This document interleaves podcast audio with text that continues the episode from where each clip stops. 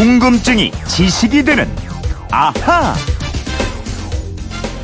이어진 인민군 의장대 사열. 인민군 명예위병대 지휘자가 사열 신고를 합니다.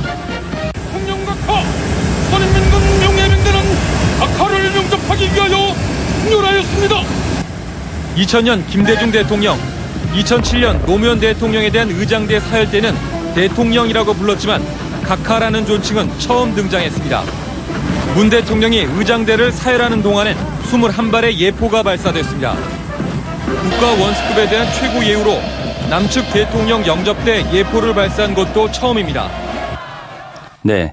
문재인 대통령이 평양을 방문했을 때 북한 인민군 의장대를 사열하는 뉴스를 잠깐 들으셨는데요. 휴대폰 뒷번호 9110번 쓰시는 청취자가요. 의장대 사열과 열병식은 어떤 차이가 있나요? 또 올해 국군의 날에 대규모 열병식 대신에 기념식을 치른다는 뉴스를 들었는데요. 열병식은 나라마다 다 하나요? 왜 하는 건가요? 이런 내용의 문자를 주셨어요. 궁금증 해결사 MBC 이영은 아나운서 풀어보겠습니다. 안녕하세요. 안녕하세요. 네.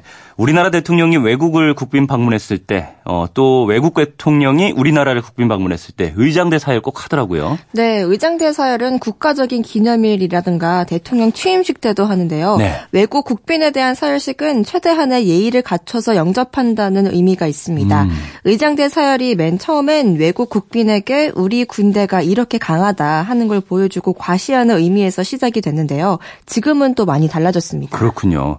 이 의장대 사열과 열병식 이거는 차이가 좀 있죠. 네, 우선 의장대 사열은요, 말 그대로 최고 책임자나 국빈이 움직이면서 의장대를 사열하는, 즉, 둘러보는 겁니다. 음. 의장대는 경례를 하고 경의를 표하면서 멈춰 있고요. 네. 반면에 열병식은 단상이 차려진 가운데 대통령이나 귀빈은 움직이지 않고 군인들이 이동을 하죠. 또 규모에서도 엄청난 차이가 있는데요. 네. 특히 열병식에선 신형 무기를 앞세우면서 자국의 군사력을 나라 안팎에 뽐내곤 아, 합니다. 맞아요. 이게 뉴스에 나오기도 하고요. 네. 또 의장대는 의장 행사만 담당하는 전문 군인들이 있지만 또 열병식은 일반 군인들도 많이 참여를 하죠. 네, 특히 북한이나 중국, 러시아 같은 나라의 열병식은 아주 많은 인원들이 참여하기 때문에 의장대 외에 일반 군인들도 참가하게 되고요. 이 열병식 행사를 위해서 오래전부터 차출돼서 고된 훈련을 받아야 합니다. 북한에선 일반 주민도 이 열병식에 참여한다고 합니다. 네. 의장대랑 열병, 열병식의 차이점은 이제 알겠는데 열병식은 어떻게 해서 하게 된 거예요? 어, 나라를 이끄는 최고 책임자나 장수들이 휘하의 군대를 사열하고 점검하는 건 동서양을 막론하고 역사가 아주 오래됐는데요. 네. 근대적인 형태의 열병식은 16세기 말 네덜란드의 마우리츠 왕자가 시작했다고 합니다. 음. 이 왕자는 군대 내부의 반란을 없애기 위한 방편으로 월급을 주는 대신 열병을 시켰는데요. 어, 예. 우리가 알고 있는 현대적인 열병식이 시작된 건 18세기 프로이센, 지금의 독일 지역에서입니다. 음. 어, 오승은 아나운서는 열병식 하면 뭐가 떠오르시나요? 저는 뭐 군인들이 딱 열 맞춰서 걷는 그 독특한 걸음걸이랑 네. 딱딱 열이 맞는 거, 그 다음에 오. 신형 무기 이런 것들 떠오르거든요. 네, 그렇죠. 특히 이런 걸음걸이 하면요. 특히 중국이나 북한, 러시아 같은 사회주의 국가 열병식을 보면 이 군인들이 행진할 때 다리를 굽히지 않고 앞으로 올립니다. 음, 네. 이걸 일명 goose step, 거위 걸음이라고 하는데요. 네덜란드 제식 훈련의 영향을 받아서 거위 걸음을 시작한 나라가 바로 18세기 의 프로이센이었고요. 네. 이후 바이마르 공화국 등을 거쳐서 나치 독일과 구소련 같은 권위주의 체제 국가로 널리 퍼졌습니다. 그렇군요. 그 독재자들이 대부분 열병식을 좋아하는 것 같더라고요. 네, 왜냐하면 병력을 일사분, 일사불란하게 움직이고 장악하는 것을 권력의 증표로 여겼거든요. 음. 그래서 어떤 학자들은 열병식을 이렇게 정의하기도 합니다. 대중에게 군대가 존경받도록 끌어내는 작업이 바로 열병식이다. 어. 또 1984 등의 소설로 전체주의 사상을 경고한 소설가 조지 오웰은요, 또 이런 말을 했습니다. 한 나라의 분위기는 군대가 행진하는 걸음걸이를 보면 금방 정확하게 알 수 있다. 음. 거위 걸음은 의도적으로 누군가의 얼굴을 군합발로 짓밟는 느낌이 든다. 아, 군대 열병식을 통해서 대중을 통제한다. 또 그리고 그 거위 걸음. 우리가 보기에는 절도 있고 멋져 보이기도 하지만 이렇게 걷는 군인들은 참 힘들겠구나 싶은 생각도 들더라고요. 네, 맞습니다. 무릎을 굽히지 않고 들어 올렸다가 그대로 바닥에 내리기 때문에 관절에 큰 무리가 갑니다. 음, 그렇겠죠. 대중 앞에 선보이는 건 열병식 당일 하루지만 그 하루를 위해서 몇 달은 합석하면서 연습을 해야 하니까요. 맞아요. 또 그렇게 발을 올- 올리는 각도 이것도 좀 다른 것 같아요. 네, 나라마다 좀 다릅니다. 러시아는 소련 시절엔 90도였다가 60도로 내려왔고요. 네. 중국도 60도까지 올립니다. 음. 근데 제일 높이 올리는 곳이 북한이라고 해요. 북한은 90도 직각으로 올리거든요. 어, 예. 그래서 억압받는 사회일수록 거위 걸음의 각도가 높아진다 이런 얘기도 합니다. 그런가요?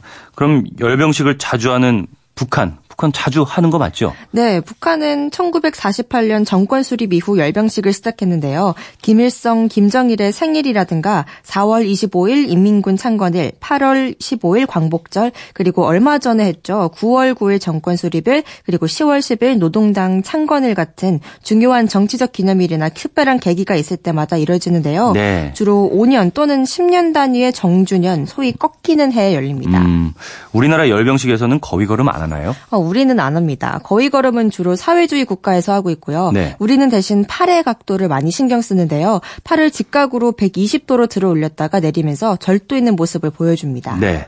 그 오늘이 10월 1일 국군의 날이에요. 저 어렸을 때만 해도 국군의 날에는 딱 5월열, 5화열이라고 하죠. 이거 네. 맞춰가지고 일사불란하게 행진하는 군인 모습 볼 수 있었는데 최근에는 또 보기 어렵더라고요. 네, 우리나라도 1948년 건군일에 국군의 날이 되면 매년 서울 도심에서 군사 퍼레이드를 했습니다. 네. 그러다 문민정부가 들어선 1993년부터는 횟수를 줄여서 5년마다 열고 있습니다. 음. 비용도 많이 들고 또 시민 생활을 불편하게 한다는 취지에서 이렇게 바꿨어요. 음, 그러면 가장 최근에는 언제 했어요? 최근에 열병식은 2013년에 있었습니다. 5년 전인 건군 65주년 국군의 날 기념식에서 시가 행진을 벌였는데요. 이때 각종 미사일과 전차, 장갑차 등 우리 군의 최신 무기들과 4,500명의 병력이 서울역부터 동묘 앞까지 행진을 했습니다. 네. 올해가 건군 70주년이에요. 이게 5년마다 하는 이 열병식을 올해는 안 한다고요. 네, 올해 서울 용산 전쟁 기념관에서 기념 행사가 열리는데요. 대규모 열병식 대신에 가수 싸이 등 연예인들의 축하 공연이 펼쳐질 예정입니다. 음, 기념식을 축제처럼 하겠다는 건가요? 네, 맞아요. 그래서 행사 시간대도 옮겼습니다. 과거에는 낮에 했었는데요. 오늘은 오후 5시 30분부터 2시간 20분간 진행됩니다.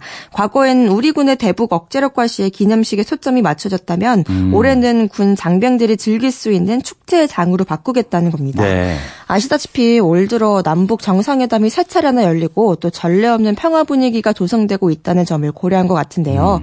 일각에선 정치적 배경 탓에 국군의 날 행사가 너무 가벼워지고 있다 이런 우려도 있습니다. 그렇군요. 그래도 열병식을 안 하면 장병들이 열병식 준비하는 고생은 안 하겠네요.